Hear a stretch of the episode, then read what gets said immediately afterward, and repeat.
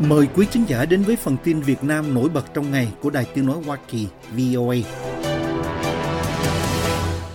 Nhật Bản sẽ hỗ trợ Việt Nam và ba quốc gia nữa ở Đông Nam Á tăng cường năng lực hàng hải thông qua tài trợ lâu dài nhằm đáp lại mối lo ngại ngày càng tăng trong nỗ lực được cho là ứng phó với các hoạt động quân sự ngày càng gia tăng của Trung Quốc ở Biển Đông. Cơ quan Hợp tác Quốc tế Nhật Bản JICA đang xây dựng kế hoạch 10 năm để hỗ trợ lực lượng bảo vệ bờ biển của bốn quốc gia gồm Việt Nam, Philippines, Malaysia và Indonesia. Kế hoạch này được chính phủ Nhật Bản xem như là ưu tiên hàng đầu về mặt an ninh quốc gia. Đài truyền hình Nhật NHK loan tin hôm 12 tháng 2.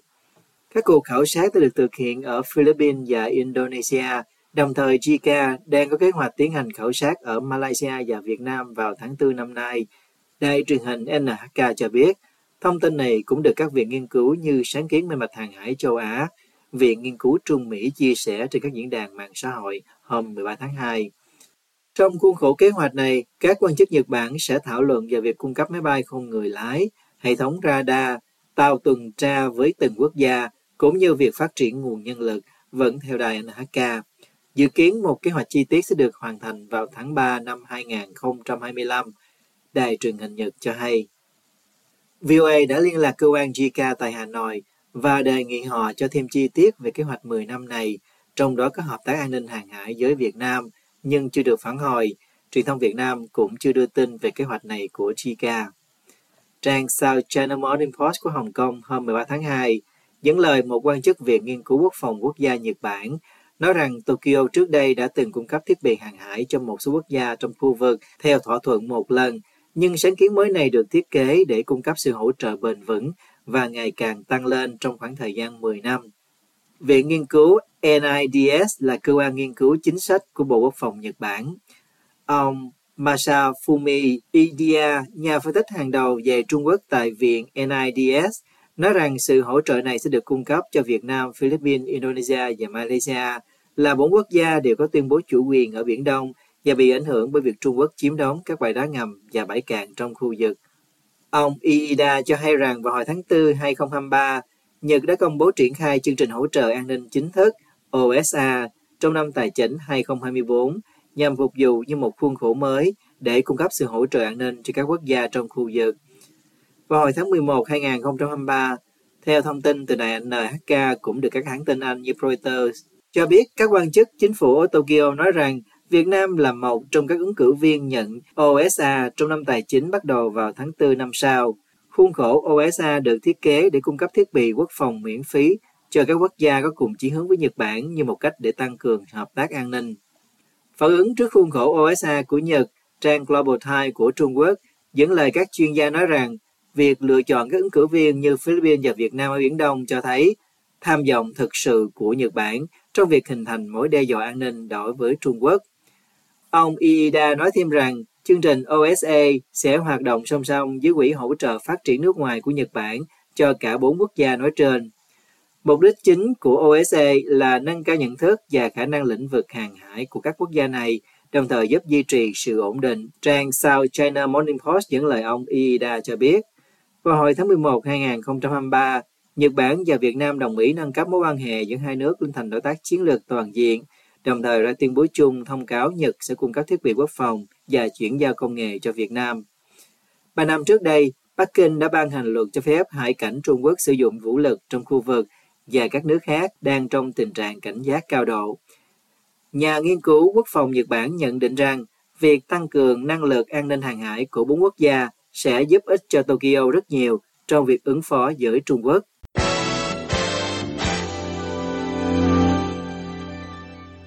Khoảng 150 du khách Đài Loan từng bị mắc kẹt trên đảo Phú Quốc của Việt Nam vì các hãng tour có tranh chấp đã trở về Đài Loan hôm 13 tháng 2. 600 du khách còn lại được thu xếp để bay về trong ngày 14 tháng 2. Hai trang tin của Đài Loan là Taipei Times và Focus Taiwan mới cho hay.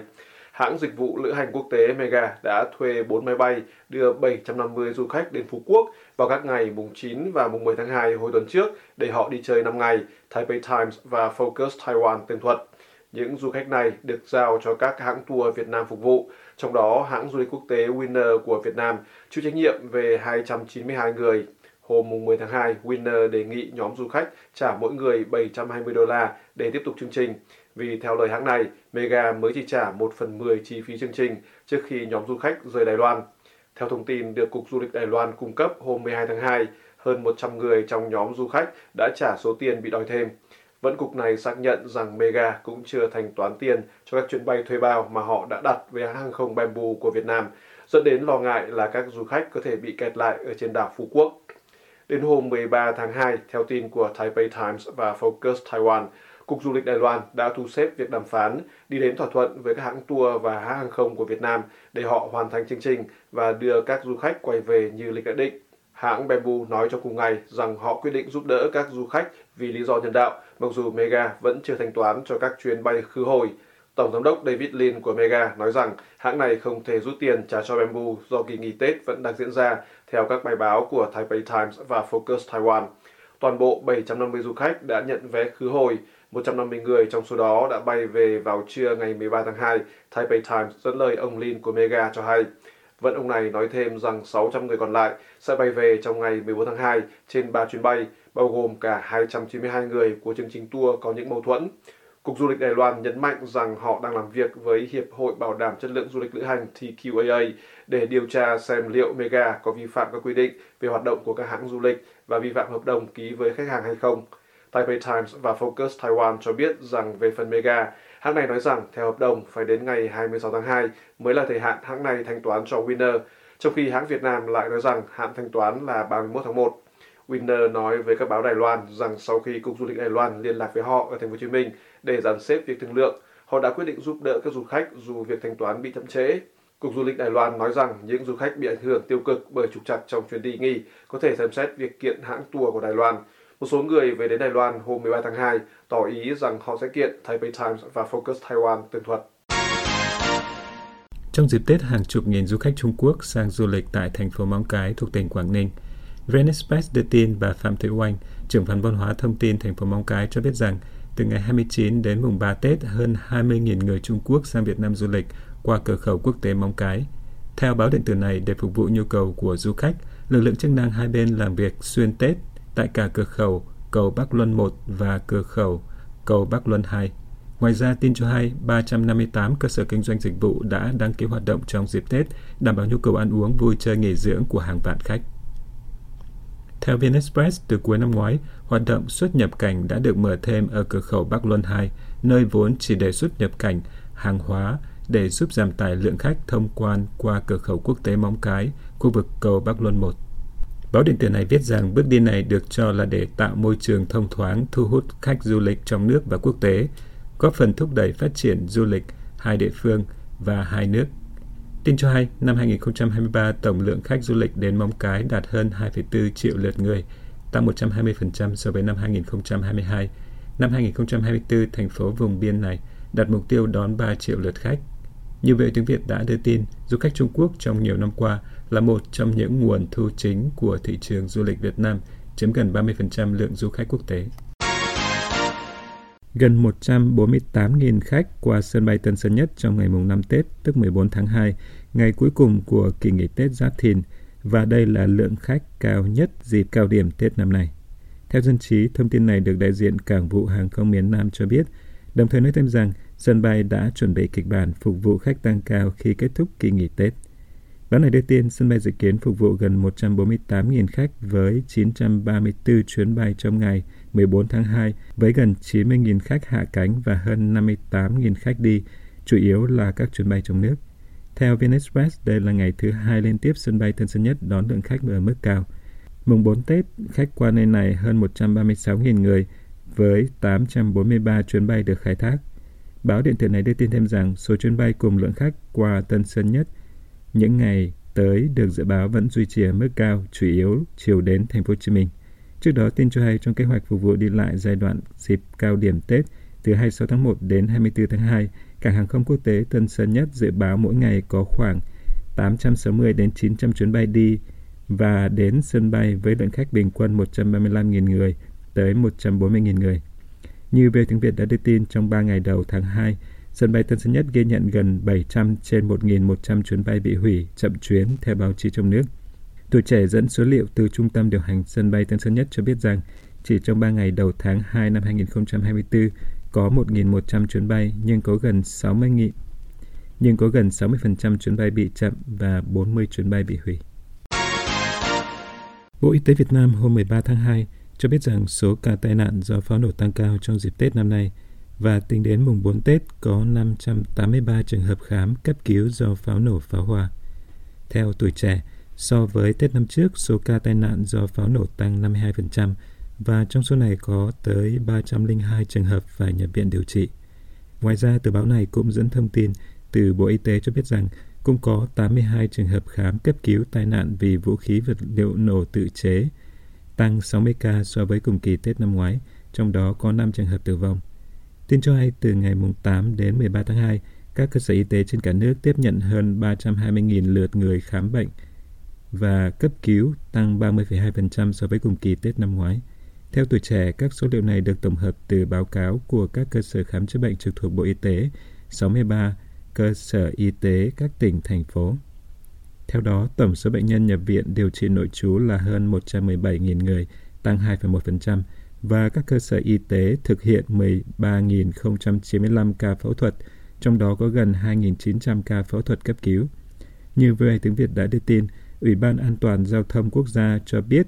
từ mùng 8 tới 13 tháng 2, cả nước xảy ra 466 vụ tai nạn giao thông, là 187 người chết và 435 người bị thương. Tin cho hay trong khoảng thời gian này, cơ quan chức năng cũng xử lý 24.480 trường hợp vi phạm nồng độ cồn. Một giám đốc điều hành của hãng Idemitsu Kosan cho biết hôm thứ Ba 13 tháng 2 rằng công ty trách nhiệm hữu hạn lọc hóa dầu Nghi Sơn NSRP ở Việt Nam dự kiến bị lỗ dòng ít nhất 10 tỷ yên tức 67 triệu đô la vào năm 2023 do tốn quá nhiều chi phí khi lãi suất của Mỹ tăng cao. Hãng lọc dầu Idemitsu của Nhật Bản sở hữu 35,1% cổ phần trong hãng lọc dầu Nghi Sơn NSRP nằm ở tỉnh Thanh Hóa, là nhà máy lọc dầu lớn nhất Việt Nam. Ông Yoshitaka Onuma, giám đốc điều hành của Idemitsu, phát biểu trong một cuộc họp báo về lợi nhuận của hãng rằng Nghi Sơn tiếp tục phải đối mặt với tình trạng phải báo lỗ khi xét về thu nhập dòng do chi phí tài chính quá tốn kém, mà nguyên nhân là lãi suất đồng đô la Mỹ ở mức cao. Ông cũng nói thêm rằng chúng tôi không thể tiết lộ con số lỗ chính xác, nhưng khoản lỗ dòng dự kiến sẽ vượt quá 10 tỷ yên. Mặc dù vậy, nhà máy lọc dầu Nghi Sơn vẫn đang hoạt động trên 100% công suất công bố sau khi hoàn thành bảo trì theo lịch vào cuối tháng 10 năm 2023 và hãng Việt Nam này dự kiến sẽ chốt sổ là có lợi nhuận hoạt động dương vào năm 2023, không bao gồm tác động từ hàng tồn kho, vẫn lời vị giám đốc điều hành của Idemitsu. Ông Onuma cho hay là Idemitsu đang tiếp tục thảo luận với các nhà tài trợ và các bên cho vay khác về việc cấp vốn cho Nghi Sơn và các biện pháp khác nhằm mang lại lợi nhuận trên cơ sở trừ đi các chi phí ban đầu thuần túy, nhưng ông không nêu rõ khi nào là thời điểm mục tiêu để đi đến thỏa thuận. Các bên góp phần khác vào hãng Nghi Sơn là Kuwait Petroleum sở hữu 35,1%, hãng dầu khí quốc doanh Petro Việt Nam của Việt Nam nắm 25,1% và Mitsui Chemicals với 4,7%. Trên bình diện rộng hơn, cũng hôm 13 tháng 2, Idemitsu báo cáo lợi nhuận dòng từ tháng 4 đến tháng 12 năm 2023 giảm 4,2% do lượng hàng tồn kho tăng ít hơn và giá than nhiệt giảm. Hãng lọc dầu lớn thứ hai của Nhật Bản công bố lợi nhuận 239,1 tỷ yên trong 9 tháng tính đến ngày 31 tháng 12 năm 2023 so với 249,6 tỷ yên đã được một năm trước đó. Hãng vẫn giữ nguyên dự báo lợi nhuận cả năm cho đến cuối tháng 3 là 180 tỷ yên, so với ước tính trung bình là 176 tỷ yên sau cuộc thăm dò ý kiến với 7 nhà phân tích do LSEG tổng hợp lại. Ông Onuma nói rằng cứu suất hoạt động của các nhà máy lọc dầu của hãng ở Nhật Bản dự kiến đạt khoảng 80% trong năm nay tính đến ngày 31 tháng 3.